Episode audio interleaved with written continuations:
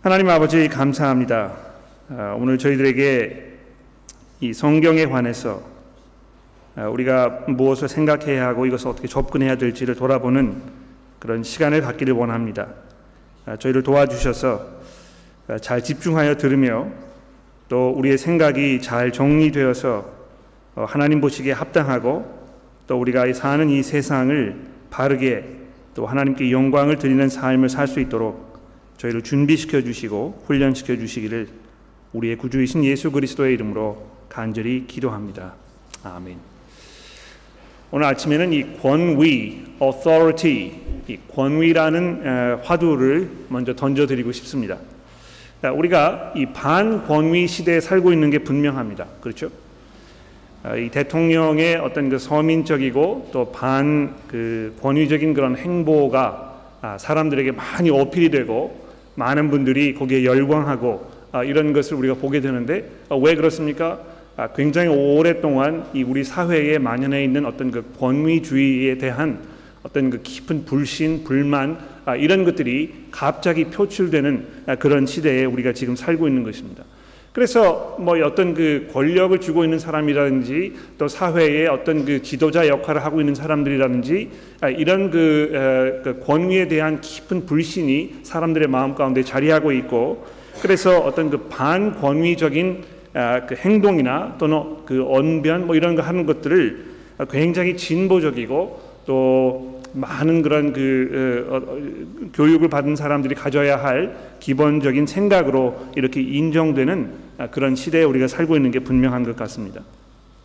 아, 거기에 덧붙여서 교회 목회자들에 대한 불신도 굉장히 많이 깊어진 것을 우리가 확인해 보게 됩니다.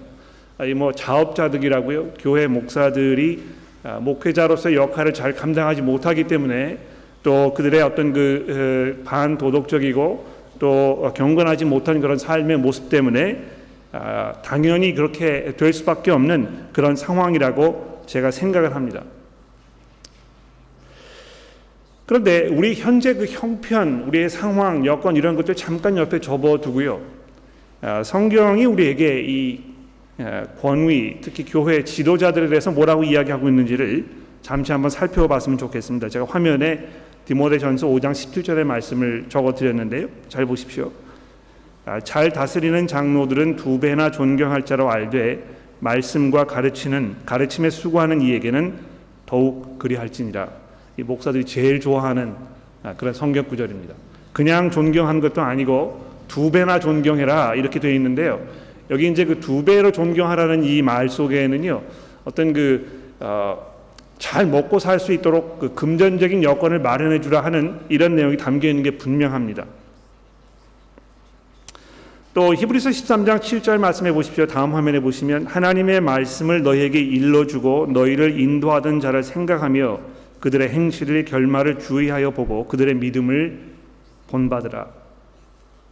또 17절입니다. 너희를 인도하는 자들에게 순종하고 복종하라. 그들은 너희 영혼을 위하여 경성하기를 자신들이 청산할 자인 것 같이 하느니라. 그러므로 아, 그들을 그들로 하여금 즐거움으로 이것을 하게 하고 근심으로 하게 하지 말라. 그렇지 않으면 너희에게 유익이 없느니라.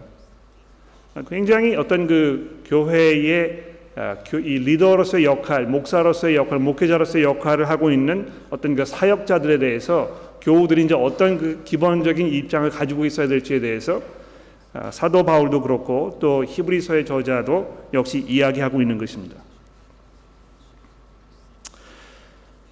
아, 그러나 아마 이러한 말씀들 때문에 또 이런 말씀들이 그 교회에 오랫동안 아, 남용되어져 왔기 때문에 어떤 면에서 이 목사가 교회에서 신격화되는 그런 상황으로 우리가 가지 않았나 하는 그런 염려가 좀 있는 것입니다.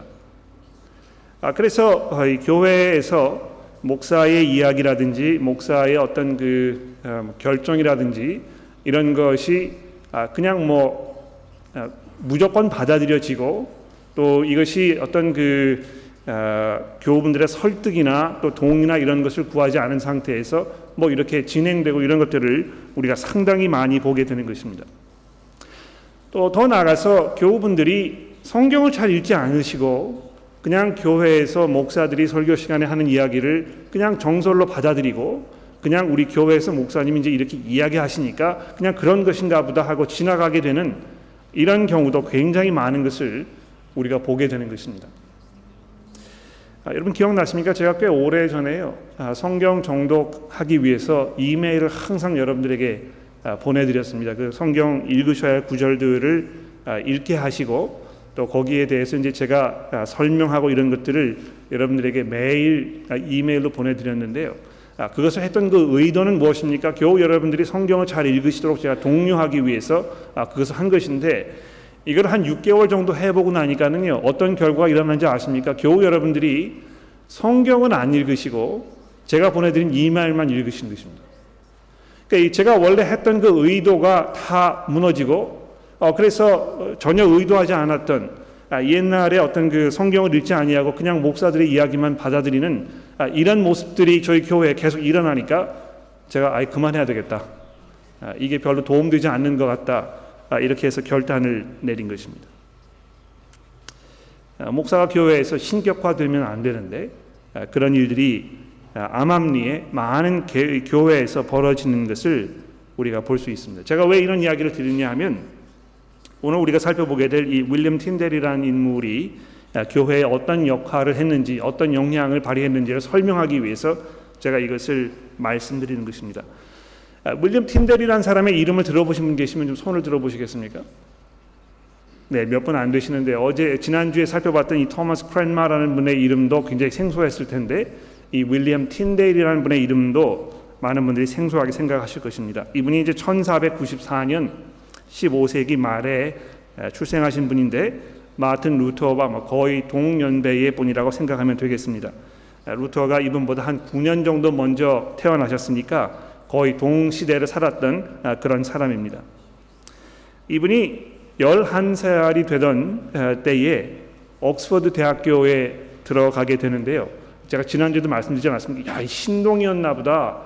아, 그래서 그렇게 일찍 대학을 들어갔나 보다 이렇게 생각하실지 모르지만 그 당시에 젊은 아주 나이 어린 어린이들이 이 대학교에 들어가는 일이 뭐 그렇게 놀라운 일은 아니었던 것 같습니다.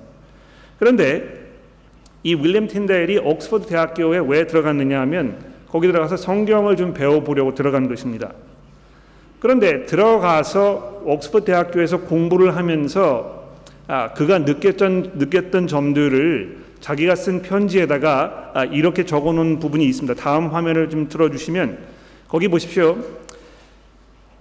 그들은 8, 9년간 이방인들의 학식을 배우게 하고 자기가 이제 그 옥스퍼드 대학교에서 공부하면서 아, 일어났던 그 일들 이걸 이제 설명하는 것입니다. 8년이나 9년 정도 이방인들의 학식을 배우게 하고 그들의 거짓된 기준으로 마음이 무장되기 전까지는 누구도 성경을 들여보지 못하도록 규정해 놓았으므로 그 누구도 성경을 정확하게 이해할 수 있는 형편이 못 되었다. 이 대학교의 그 학칙이 그랬다는 것입니다.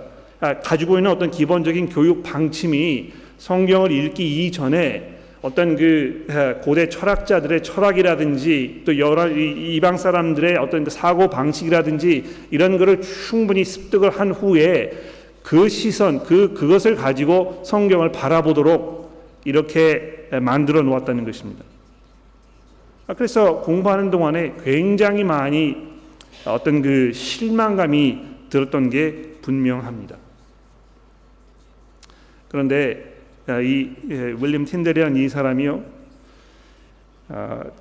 1521년 아, 아, 뭐 굉장히 젊은 그런 때였을 것입니다. 그때 루터가 처음으로 독일어 성경을 번역했다는 이야기를 들었습니다. 아마 그 루터가 이 성경을 번역하기 이전에 그가 썼던 여러 가지 글들 이런 것들을 윌리엄 틴데일이 이제 이 수입을 아, 해서 자기 나름대로 그 루터의 글을 번역을 하면서 아마 복음을 분명하게 이해하게 된 것이 아닌가 아, 이렇게 많은 분들이 짐작을 하게 되는데요. 아, 그러다가 이 루터가 성경을 번역했다는 이야기를 들은 그, 그 어, 윌리엄 틴데일이 굉장한 충격을 받은 것입니다. 아 그래서 그가 이제 그 에, 자기도 성경을 번역해야 되겠다. 영어로 내가 성경을 번역해야 되겠다. 이런 마음을 먹고 있었는데요. 그가 가지고 있던 그 마음을 가장 대, 잘 대변하는 굉장히 유명한 일화가 있습니다. 그가 어, 저녁 식사 자리에 그 당시 교회의 어떤 그 중요한 역할을 맡고 있던 사람들과 앉아서 식사를 하고 있었는데 거기에 그 어, 어떤 그 학자 한 사람이 루터가 성경을 번역했다는 이야기를 듣고 아, 우리 영국에 있는 교회에서는 하나님의 말씀 성경이 없어졌으면 없어졌지 교황의 그 이야기가 없어져서는 안 되겠다. 그런 그 의견을 표명했단 말입니다. 그런데 그 이야기를 가만히 듣고 있던 윌리엄 틴데일이 이렇게 이야기했습니다. 나는 교황과 그의 모든 규례를 부인합니다. 만일 하나님께서 내 생명을 오랜 시간 동안 지켜주신다면 나는 쟁기를 끄는 소년이 성경을 당신보다 더 많이 알게 되도록 힘쓸 것입니다. 여기 이제 그 쟁기를 끄는 소년이 당신보다 성경을 더 많이 알게 되도록 내가 힘쓸 것이라 이렇게 하는 이 표현 속에 이 윌리엄 틴델 이 사람의 깊은 생각이 담겨 있습니다. 네. 아, 공부를 하지 못하고 보잘 것 없고 힘이 없어 보이는 그 사람에게 내가 성경을 읽도록 가르쳐 주고 그에게 성경을 읽, 을수 있는 여건과 상황을 마련해 주는 것이 내 삶의 기본적인 목적이라는 것을 이해하게 되었던 것입니다. 그래서 1526년 아, 그가 이제 그 뭐 이 성경을 번역하기 위해서 또 틴다일의 아, 그 루터의 글을 이렇게 번역하는 것을 아, 교회 사람들이 이제 듣게 되고 그래서 이 사람을 이제 추격하기 시작하고 그래서 틴다일이 독일로 이제 망명을 간 것입니다.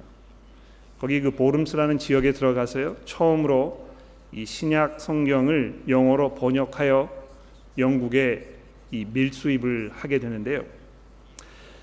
아마 하나님께서 그 이 윌리엄 틴들이라는 사람을 아, 미리 잘 준비를 시켰던 것 같아요. 아, 이 기록에 의하면 윌리엄 틴들 이 사람이 영어 이외에도 라틴어, 프랑스어, 독일어, 이태리어, 스페인어, 헬라어, 히브리어 여기에 아주 능통한 그런 대단한 언어 학자였다는 것입니다. 아마 그 윌리엄 셰익스피어가 영어가 그 이렇게 그 아름다운 언어로 어 만들어지는데 가장 큰 역할을 했다 이렇게 많이 이야기하시는데 아마 이 윌리엄 틴델이라는 이 사람도 영어에 미친 그 막대한 영향력을 우리가 무시할 수 없을 것입니다. 여러분 아마 그 이렇게 들으시면 굉장히 익숙하고 친숙하게 느껴지는 성경의 여러 표현들이 있을 것입니다. 예를 들어서 Let there be light. 빛이 있으라. 또 Am I my brother's keeper? 가인이 이제 하나님께 아벨에 대해서 이제 이야기하면서 내가 내 그 아우를 돌볼 자이니까 이렇게 이야기했는데요. Am I my brother's keeper? 또 The spirit is willing, but the flesh is weak.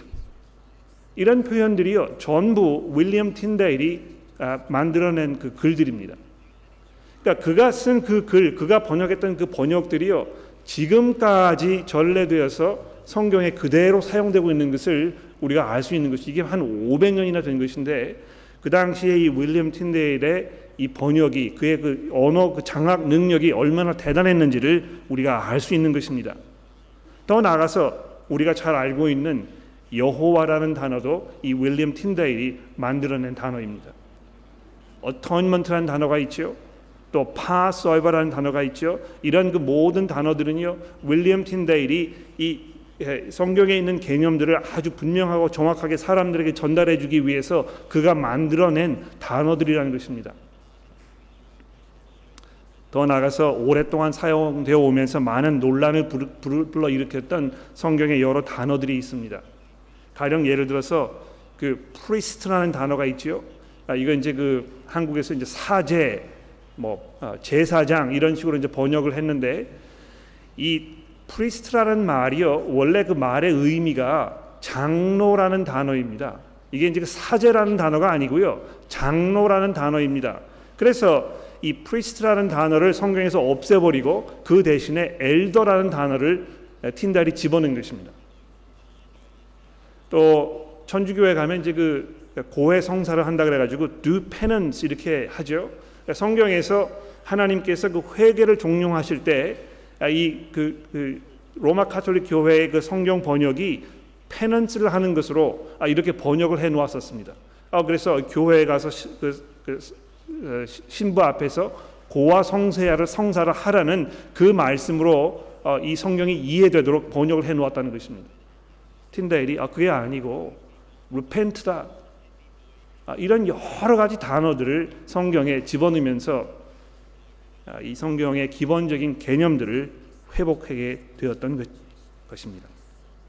자 그런데요, 틴데일의 이런 그 활동을 아주 그 불만스러운 눈으로 바라보던 영국의 이 카톨릭 교회가 어떻게 했는지 아십니까? 이 카버스 틴달 탄스토리라는 그 영국 런던의 주교가 있는데요. 화면에 보시면 뭐 사진이 있습니다만 아, 사진이 아니고 이제 그림이겠죠. 이 사람이 이런 이야기를 했습니다. 수많은 죄의 자녀들, 즉 루터 교리를 주장하는 자들은 그들의 끔찍한 죄악으로 인해 눈이 멀어 진리의 길과 로마 카톨릭의 믿음에서 떠나 신약 성경을 우리의 자국어인 영어로 번역하는 교활한 행동을 취하였다. 이러한 일들은 우리에게 맡겨진 양무리를 독약과 이당적인 교리로 오염시켜 그들의 영혼을 파멸에 이르게 할 것이며 하나님께 죄를 범하는 결과를 가져오게 될 것이 뻔하다.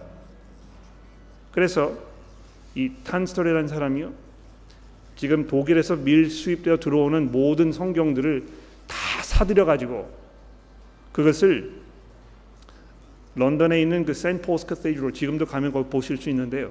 거기다가 성경을 다 쌓아놓고 불을 질러버렸던 것입니다. 그게 한 번이 아니고요. 아, 두 번, 세 번 그런 일들이 있었습니다. 그런 와중에도 윌리엄 틴데일은 성경 번역하는 작업을 포기하지 않았고 1535년 마침내 세 번째 개정판을 발행을 해서 아, 이제 이 판매를 시작하게 되는데 굉장히 중요한 사건이 한 가지, 있습니다. 윌리엄 틴데일이 이 세 번째 번역판을요 그 당시 돈으로 3쉴링 2펜스 뭐 화폐 단위가 잘 기억이 안, 정리가 안 돼서 얼마나 이해가 안 되실지 모르겠습니다만 3쉴링 2펜스는 그 당시에 기능공이 일주일을 일하면 벌을 수 있는 돈이었다는 것입니다. 아, 그래서 윌리엄 틴데일의 이 작업으로 인해서 일반 사람들도 성경을 자기 손에 구입하는 것이 가능하게 된 그런 상황으로 가게 될 수 있었다는 것입니다. 아, 윌리엄 틴데일이 좀 더 비싸게 이 성경을 아, 팔수 있었을 거예요. 또 팔아야 할 필요가 있었을 것입니다. 왜냐하면 그 당시에 뭐 이 인쇄술이 많이 발달해 가지고 싸게 이 책을 찍어낼 수 있는 그런 상황도 아니었는데요. 그럼에도 불구하고 아주 싼 값으로 많은 사람들이 성경을 자기 손에 사서 들을 수 있도록 이렇게 했다는 것이죠. 그러나 아, 성경을 번역하던 아, 이 틴데일이 친구의 배반에 의해서 로마 가톨릭 교회에 아, 체포가 되고 체포가 된 후에 500일 동안이나 감금되면서 아, 고문을 당하다가 아, 화형을 당했는데요. 화형을 당하는 그 순간에 그가 이렇게 외쳤다 하는 것이 굉장히 유명한 일화입니다. 화형을 당하면서 그가 마지막 내뱉은 말은 Oh God, open the eyes of the King of England. 하나님이요 영국 왕의 눈을 열어 주소서 이렇게 기도하면서 그가 아, 순교를 했다는 것입니다. 이 틴데일의 생각 아, 이것을 우리가 조금 살펴보려고 합니다. 틴데일이 어떤 생각을 가지고 있었습니까? 많은 사람들에게 보다 많은 사람들이 싼 값에 그들이 이해하는 언어로 성경을 자기 손에 들고 그것으로 인해서 하나님의 그 뜻과 계획을 이해하고 또 아, 자기의 삶을 살아갈 수 있도록 해야 되겠다는 것이 그의 가장 기본적인 생각이었습니다. 그래서 이 쟁기를 끄는 그 소년, 그 소년에게 내가 성경을 주어줘야 되겠다는 이런 생각을 그가 가지고 있었다는 것이죠. 아, 그런데 틴다일의 그런 생각이요 영어 성경이 등장하게 되는데 굉장히 막대한 영향을 발휘했습니다만 그의 그러한 성, 생각이 계속 이어져서 한국 성경이 번역되는데도 막대한 영향을 미친 것이 분명합니다. 여러분 한국 성경이 어떻게 된, 번역되는지 궁금하시죠? 아, 그존 로스라는 목사가 있습니다. 이 스코틀랜드에서 태어나신 분인데요. 1842년 출생을 하셨습니다. 이분이 30세가 되던 해에 중국의 선교사로 파송이 됐거든요. 근데 이분의 이 이야기를 들어보십시오. 이분이 30세가 되던 해 3월 20일 날 목사 안수를 받았고요. 목사 안수를 받은 지 5일 지난 후에 아, 사모님과 결혼을 했습니다. 결혼을 하고 5개월 후인 8월 23일 날 중국에 도착을 한 것입니다. 아, 이 로스 목사님도 대단합니다만 아, 그의 부인이셨던 이 캐트린 사모님도 대단하신 것 같아요. 예. 결혼하고 나서 신혼 생활을 지금 해야 하는 그런 상황인데 남편을 따라서 중국으로 선교지에 나아간 것입니다. 그런데 중국에 도착을 해서 1년을 넘기지 못하고 부인이 아, 세상을 떠나셨거든요. 그 아, 출산하면서 어, 어려움을 겪어서 몸이 회복되지 못하고 결혼을 한지 1년 만에 부인과 사별을 하게 되었습니다. 그때가 1872년이었고 그러나 이 존 로스 목사님이 어, 자기 그 어, 선교의 열정을 포기하지 아니하시고 중국에서 사역을 하다가 2년 후에 압록강 근처에 이렇게 선교 여행을 떠났다가 거기에서 이 한국 땅이 있다는 것을 알게 되고 어, 압록강 주변에 있던 그 의주에서 어, 장사를 하기 위해서 어, 중국 땅에 들어와 있던 이응찬이라는 사람을 한국어 선생으로 이렇게 만나 가지고 그에게 한국 성경 아, 그 한국어를 배우면서 복음을 전하고 이 이응찬이라는 사람이 아, 개종을 해서 그리스도인이 되고 회심하여 이 로스 목사님과 함께 성경 번역하는 작업을 시작하게 되었다는 것입니다. 아, 이 로스 목사님의 그 아, 업적 또 그분의 그 생각 이런 거를 잘 설명한 한국의 어떤 그 신학 교수님께서 이런 글을 쓰셨어요. 그 다음 화면을 보십시오. 로스는 어둠 속에 묻혀 있는 1200, 1500만의 영혼에게 성경을 전하겠다는 신실한 사명감을 가지고 있었다. 한문은 극소수 학자층만 읽을 수 있는 글이었으나 한글은 부녀자와 어린 소년까지도 하루 만에 읽는 것을 배울 수 있어서 한문 성경이 아닌 대다수 민중의 언어로 된 한국어 성경이 꼭 필요하다고 생각했으며 한국어의 번역어로서의 한국어의 번역어로서의 우수성을 인식하고 있었다. 특히 로스는 한국어가 정확한 시제와 뛰어난 동사의 연결 어미를 가져 한문 성서보다 훨씬 더 그 의미가 정확히 번역될 수 있다고 판단했던 것이다. 여러분 여기 이 그 이분의 이 평가를 보면 틴델이 가지고 있던 생각과 똑같습니다. 예. 많은 사람들이 알아들을 수 있는 많은 사람들이 함께 사용하는 그 언어로 사람들이 쉽게 성경을 이해할 수 있도록 내가 번역해야 되겠다. 그래서 그의 노력으로 인해서 1882년에 아, 누가복음과 요한복음이 아, 번역이 되어서 이제 아, 번역이 되기 시작을 했고요.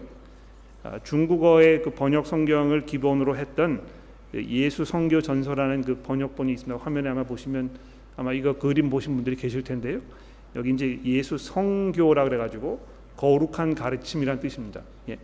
예수 성교 전서 이것을 이제 발행을 했고요. 그 다음에 1887년 이 머릿속에 아마 기억해 두시면 도움되실 그런 날짜일 겁니다. 1887년에 예수 성교 전서 신약 성경이 이 원역본으로 간행이 되었던 것입니다.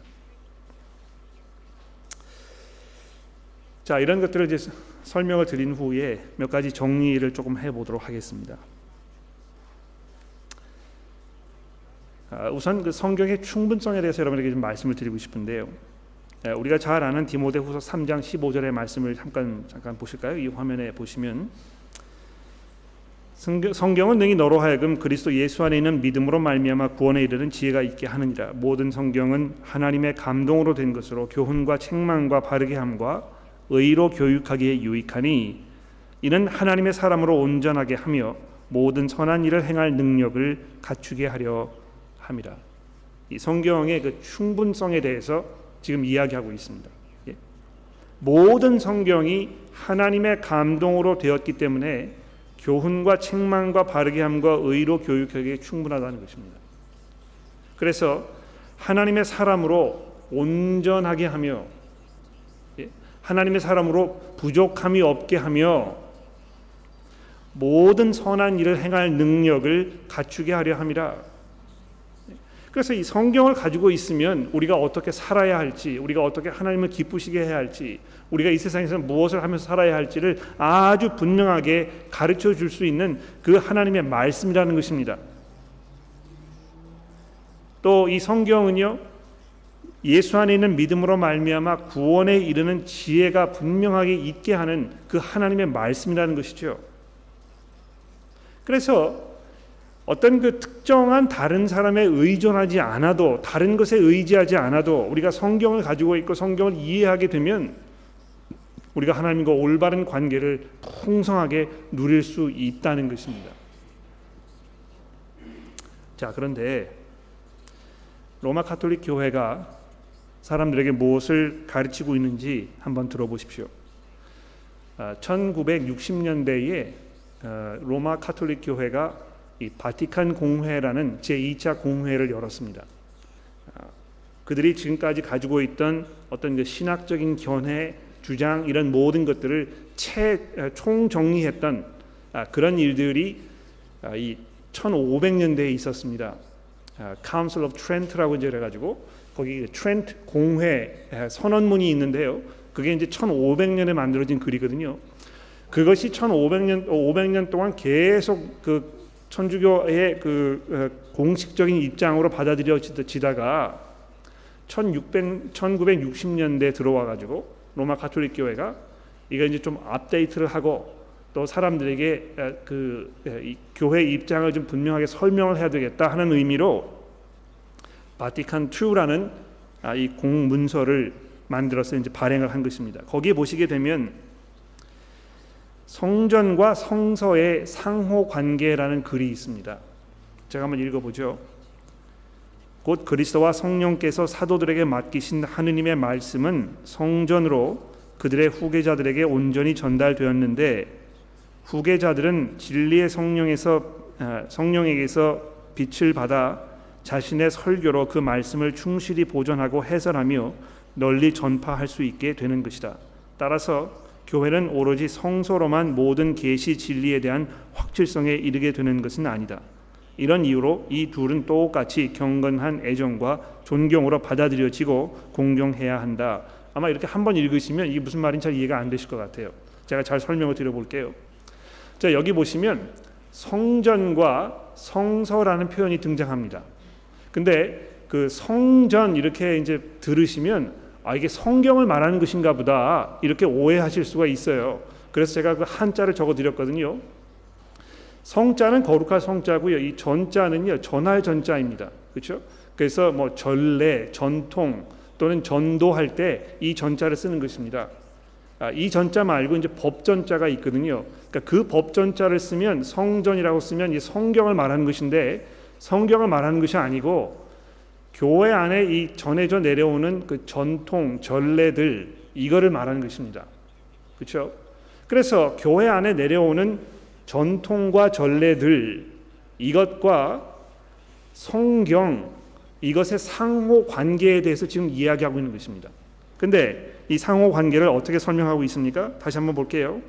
그리스도와 성령께서 사도들에게 맡기신 하나님의 말씀은 성전으로 그들의 후계자에게 온전히 전달되었다 이렇게 되어 있습니다. 예. 아 그래서 예수께서 자기가 선택하신 그 사도들에게 어, 성경에 기록되지 않은 다른 말들을 남기셨다는 것입니다. 그리고 그 말들이 교회 안에 전통으로 계속 그 후계자들에게 다음 세대에 계속 전달되어 내려져 왔다는 것이죠. 그런데 이 후계자들은요 진리의 성, 령에게서 받은 빛을 받아가지고 자신들의 설교로 그 말씀을 충실하게 보존하고 해설하며 전파할 수 있게 된 것입니다. 자 이렇게 해가지고 이 교회에서 성직을 맡고 있는 사람들의 그 권위와 그들의 어떤 그, 아, 아, 그 위치 이런 것이 뭐 하늘까지 급상하게 되는 그런 결과를 초래하게 된 것입니다. 왜냐하면 하나님께서 예수 그리스도께서 성경에 기록되지 않은 다른 이야기들을 이 성직자들에게 전해 주셨기 때문에 성직자들이 그거를 잘 지켜가지고 다음 세대에 보존해서 전달해주고 전달해주고 하니까 그들의 이야기를 잘 들어야 되지 않겠느냐 이렇게 지금 이야기하고 있는 것입니다. 그래서 여기 아주 충격적인 결론이 지금 나오고 있는데요. 그 다음 화면에 보십시오. 따라서 교회는 오로지 성소로만 모든 계시의 진리에 대한 확실성에 이르게 되는 것은 아니다. 우리가 하나님을 올바로 이해하려면 성경에서 굉장히 많은 도움을 받을 수 있지만 그것만으로 충분하지 않다는 것입니다. 온전하지 않다는 것입니다. 성경에 있는 하나님의 그 말씀의 계시 이외에 교회의 지도자들이 전서, 전수에서 전해준 교회의 전통 이것을 동시에 받아들여야 한다는 것입니다.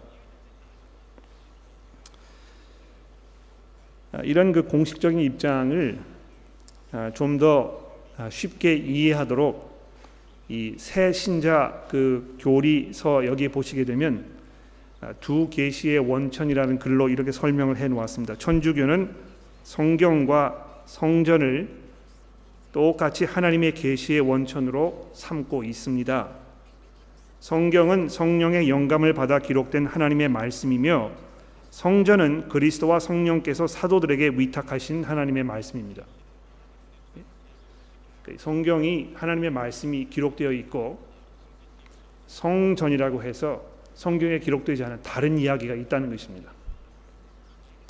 성경으로 어, 성경만으로는 교회가 모든 계시에 대한 확실성을 얻을 수 없습니다. 따라서 이 두 가지를 똑같은 열성과 경외심으로 받아들이고 존중해야 합니다. 이 천주교 예비 교리서, 교리서 39페이지에 아, 있는 그 말을 인용해서 아, 인용해 보았습니다. 왜 종교 개혁가들이 성경을 번역하라고 했는지 아시겠습니까? 왜 종교 개혁가들이 오직 성경 이것을 그들의 그, 아, 그 가장 중요한 사상으로 거기에 자기들의 목숨을 걸었는지 아시겠습니까? 아, 그런데 종교 개혁가들의 이런 생각과 그들의 수고와 노력을 우리가 잘 이해하지 아니하고 계속해서 개신교 교회 안에서도 성경의 권위보다 성경 이외의 다른 것에 우리의 권위를 찾아야 한다는 그런 목소리들이 굉장히 많이 있습니다. 예를 들어 볼까요? 뭐 성경도 중요하지만 이 하나님의 하나님에 대한 나의 그 영적 체험 이것이 굉장히 중요하다. 그러니까 내가 느끼는 감정과 나의 어떤 영적 경험 이런 것이 내 삶에 아, 적어도 성경과 동등된 이 권위의 그 자리에 있어야 한다. 이런 생각들을 많이 하시는 것입니다. 그래서 성경을 잘 읽지 않고요. 어떻게 하는 것입니까? 그냥 영적 체험 이걸 통해서 어떤 하나님과 만나려는 이런 시도를 계속 하는 것입니다. 그러니까 성경에 대해서 물어보면 잘 알지 못해요. 왜냐하면 성경 읽지 않으시니까. 그런데 아이고 저는 그래도 뭐 믿음이 중요하지 않겠습니까? 뭐 지식은 중요하지 않습니다.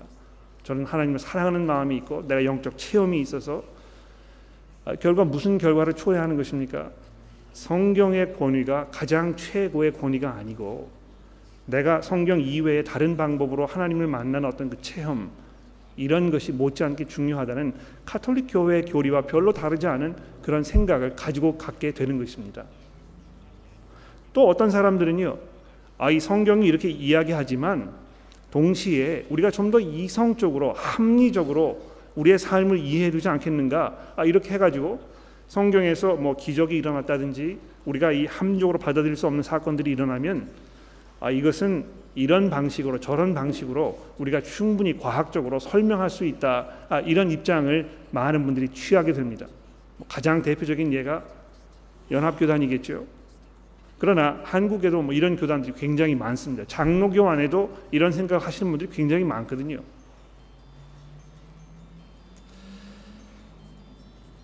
개신교 안에 복음을 믿는다고 하는 교회들 안에도 개신교임에도 불구하고 로마 카톨릭 교회의 그 성직자들에 대한 기본적인 입장을 그대로 가지고 있는 성도들이 굉장히 많습니다. 그래서 아, 이 목사님들은 교회 나오시면 특별한 복장을 해가지고 아, 이분이 목사라는 것을 사람들에게 인식을 시켜줘야 되지 않겠느냐 이렇게 얘기하는 것이죠. 그래서 한동안 뭐 교회에서 목사들이 가운을 입고 나오지 않았습니까? 왜 가운을 입는 것입니까? 성직이기 때문에 그렇다는 것이지요. 내가 성별되었다고 생각하기 때문에 그렇게 하는 것입니다. 그런데 왜 처음에 그 목사들이 가운을 입었는지 아십니까? 예, 종교 개혁을 했을 때요. 목사들이 가운을 입었던 이유는요. 그들의 복장이 교회 안에 앉아 있는 일반 성도들과 별로 구분 구별되지 않게 하기 위해서 일부러 그런 옷을 입게 한 것입니다. 예. 이 종교 개혁가들의 기본적인 입장이 무엇이었냐 하면 성도들과 목사 사이에 큰 구별이 생기지 않도록 일부러 이런 장치들을 마련해 놓은 것이거든요. 그래서 어, 저도 사실 뭐 교회 올 때요 넥타이를 메고 오는 것이 굉장히 부담스럽습니다. 왠지 아십니까? 저만 넥타이를 메고 있거든요. 그렇지 않습니까? 그래서 제가 오늘 설교 시간에 넥타이를 벗기로 마음을 먹었습니다. 네? 왜 이렇게 하는 것입니까? 여러분과 제가 하나님 안에서 동등된 교인이고 우리가 함께 하나님의 말씀의 권위 아래 있다는 것을 제가 여러분들에게 보여드리고 싶어서 그런 것입니다. 그러니까 앞으로 제가 어떤 그 어, 복장 문제로 어, 여러분과 충돌이 없었으면 그러면 좋겠습니다. 제가 처음 이 교회에 왔을 때 이 교회에 오랫동안 그 신앙생활을 하셨던 많은 호주 교회 분들이 저보러 목사가 입는 가운을 입고 목사가 입는 이 덕 칼라를 하고 그렇게 교회를 오셔야 되지 않겠느냐고 얼마나 저를 괴롭혔는지 모릅니다. 아, 제가 그분들에게 이것을 수도 없이 설명을 드렸거든요. 아, 그것이 그런 이유 때문에 만든 것이 아니고 교우분들과 이 성적 사이에 교감을 이루기 위해서 만들어 놓은 장치였다. 그러나 그것을 받아들이지 않으시는 것입니다. 또 교회에서 우리가 질문 시간을 갖는데 왜 질문 시간을 갖는 것입니까? 목사의 이야기가 교회 안에서 어떤 하나님의 말씀의 어떤 그 절대적인 권위를 가지고 있지 않다는 것입니다. 하나님의 말씀이 목사의 설교를 통해서 분명하게 선포가 되면 여러분들은 그 하나님의 말씀에 아, 그 순종하시는 것입니다. 그렇지 않습니까? 아, 설교를 하는 목사도 역시 마찬가지로 하나님의 말씀의 권위에 순종해야 하는 것입니다. 그러므로 우리가 함께 이 설교의 내용에 대해서 생각해 보고 이것이 정말 성경에서 이야기하는 것인지 우리가 확인해 보고 하는 작업이 그래서 중요한 것이거든요. 세 번째로 대중이 선명하게 이해하도록 이렇게 하는 것이 굉장히 중요합니다. 오늘 아침에 우리가 고린도전서 14장의 말씀을 읽었는데요. 사도 바울이 거기에서 강조하는 바가 무엇입니까? 교회 안에서 방언하지 말라는 것입니다. 여러분 잘 들어보세요. 교회 안에서 방언하지 말라는 것입니다. 방언하는 것 자체가 잘못됐다는 것이 아니고요. 교회 안에 모여 있을 때는 서로 알아들을 수 있는 말을 하라는 것입니다. 왜 그렇습니까? 그렇게 해야 서로를 세워줄 수 있는 것이거든요. 제가 여기에서 뭐 중국어라든지 또 프랑스어라든지 이런 말로 계속 이야기한다고 생각해 보십시오. 여러분이 거기 앉으셔가지고 멍하니 먼 산을 바라보시면서 얼마나 지루하시겠습니까? 여러분들에게 아무런 도움되지 않는 것이거든요. 교회 안에서 방언을 이야기하면 방언을 해석하는 할 수 있는 사람이 있으면 아무런 문제가 되지 않지만 누구도 그가 이야기 무슨 이야기를 하는지 알아들을 수 없는 상태에 있다면 방언을 하시는 분들은 교회에서 방언을 하지 말으셔야 하는 것입니다. 왜 그렇습니까? 모든 사람들이 알아들어야 하기 때문에 그런 것입니다. 그래서 이 성경 번역본의 문제도 우리가 깊이 한번 생각해 봐야 될 거라고 저는 확신을 합니다. 저희가 지금 개역 개정 성경을 사용하고 있는데요. 사실 개역 개정 성경이 별로 그렇게 현대적이지 않습니다. 아, 대중들이 쉽게 받아들이고 이해할 수 있는 그런 번역은 아니라는 것입니다. 그런데 이 개역 개정을 고집하는 이유는 그 말투가 굉장히 뭐 성스럽게 느껴지고 어떤 고체로 되어 있고 그래서 성경이라는 책은 어떤 그런 그 품위를 지키고 있어야 되지 않겠느냐 이런 이유 때문에 그것을 고집하는 것이거든요. 그러나 틴데일이라든지 로스 목사라든지 종교 개혁가들이 가지고 있던 기본적인 생각과 전혀 동떨어진 이런 아이디어라는 것입니다. 아, 그래서 제가 그 여러분 사용 성경을 사용하실 때 이 개혁 개정과 또 새 번역이라는 그 것이 동시에 들어 있는 이 대조 성경을 사용하도록 제가 권해 드리고 있는데요. 그렇게 해 보십시오. 아마 그게 더 도움 되실 것입니다. 이 문제는 좀 더 나아가서 설교하는 이 목사가 어떻게 설교를 해야 할지 또 어, 교회에서 부르는 그 찬송가들이 어떻게 되어야 할지 소위 말하는 그 성가대가 부르는 이 성가곡들이 어떤 곡이어야 할지에 대해서 굉장히 많은 것을 우리에게 생각하게 만듭니다. 목사가 앞에서 교우분들이 알아들을 수 없는 말로 또 앞뒤가 맞지 않는 말로 아, 이런 말로 장황한 말로 계속 설교를 하면 교우분들에게 아무런 도움이 되지 않을 것입니다. 또 우리가 찬송을 부르는데요. 일반 교우분들은 부를 수 없는 부르기 어려운 그런 곡들을 계속 선정을 해서 부른다면 아무런 도움되지 않을 것입니다. 성가대의 문제도 마찬가지입니다. 제가 성가대에 대해서 가지고 있는 가장 기본적인 섭섭함은 무엇이냐 하면 많은 성가곡들이 교우분들이 알아들을 수 없는 곡이라는 것입니다. 여러분 그 성가를 부를 때 그 성가의 내용이 무엇인지 가사가 무엇을 이야기하고 있는지 쉽게 알아들을 수 있습니까? 알아듣기 어렵습니다.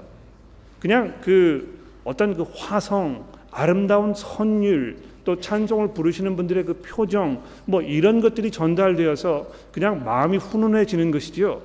이 성가 곡을 통해서 우리가 성, 이 복음의 진리를 더 깊이 이해하게 된다든지 하나님에 대한 더 깊은 믿음이 확, 확인된다든지 이런 경우는 그렇게 많지 않습니다.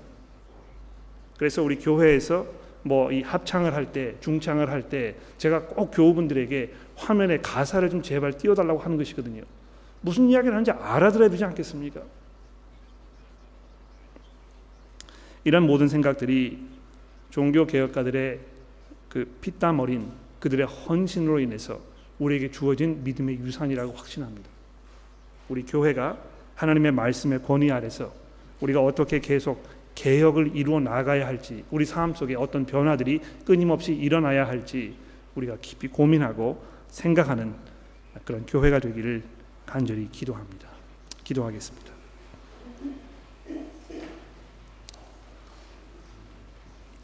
하나님 아버지 감사합니다.